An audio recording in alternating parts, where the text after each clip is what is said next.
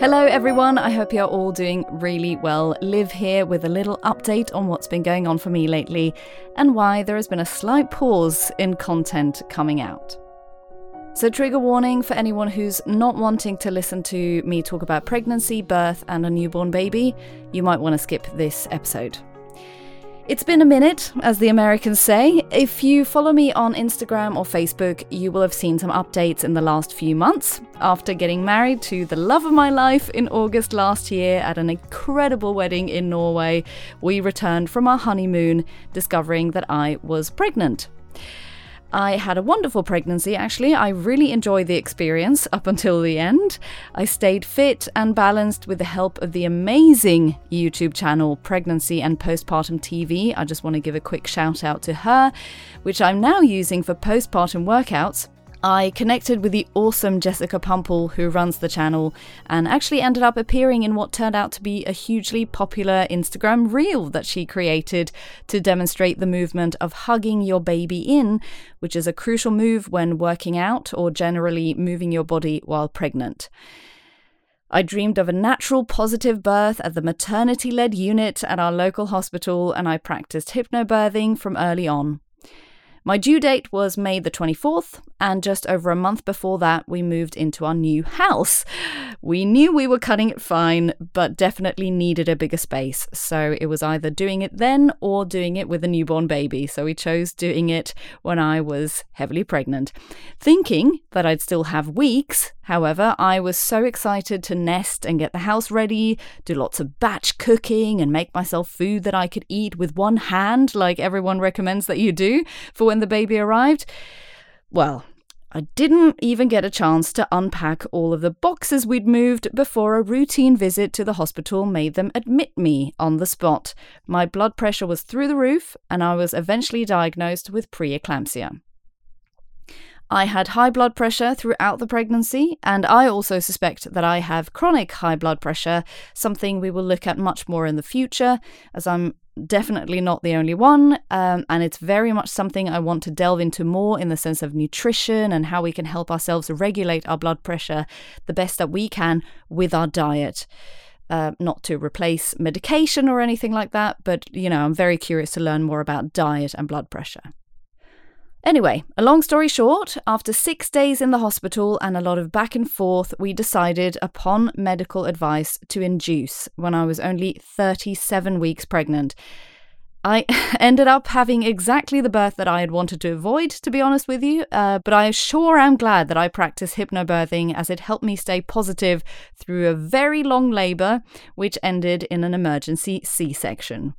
The C section was actually the most beautiful experience, and I will never forget hearing my little boy's cry before I'd even seen him, and the incredible doctors holding him up when the curtain was lowered. I still cannot believe that I'm a mum. It genuinely took me ages to truly grasp that I am this boy's mother and I'm not just babysitting him for someone else. My husband and I love him so dearly and we are very, very happy. Now, those of you who have any experience with babies, your own or others, will know that they completely take over your life. And that may sound like a completely obvious thing to say, but I really cannot stress this enough. They totally take over your life. There is no planning, there is no getting bits and bobs done. Not only do you have your arms full, your brain is full too. With no sleep, there is very little capacity for anything other than surviving and make sure that the little creature does too. People who have bigger children keep reassuring me it gets easier, and I feel I'm just about getting to a period now where things are, I wouldn't say easy, but a bit more manageable.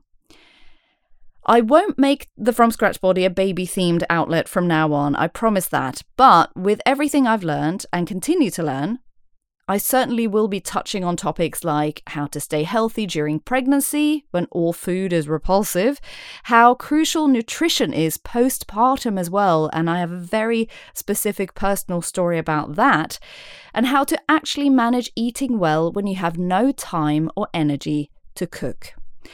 I have definitely been humbled by the lack of opportunity to cook in the last few weeks, and I have newfound empathy and understanding for parents who have told me that they struggle with this. But don't worry, it has not made me give up on from scratch cooking, but rather get even more motivated to help you find easy ways to do it. We all need real, minimally processed food as this helps with sleep, it helps with energy, and it helps with brain function. So it's a positive or a vicious cycle. We need to just choose to jump on the right carousel here.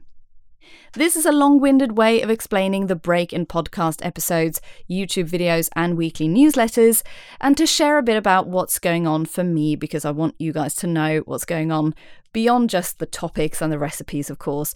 Now, having said that, new topics and new recipes will be starting to make a comeback uh, in a couple of weeks' time, is the plan. So do look out for them.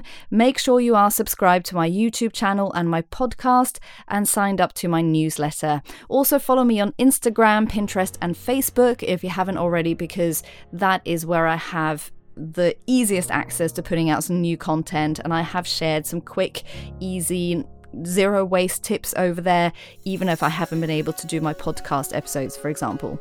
As always, do get in touch with any questions or any tips that you want to share with me and the community. Thank you for your patience. And I have a whole big plan of loads of exciting stuff that I want to share with you. So do stay tuned, do stay subscribed, and have a great week. Until next time.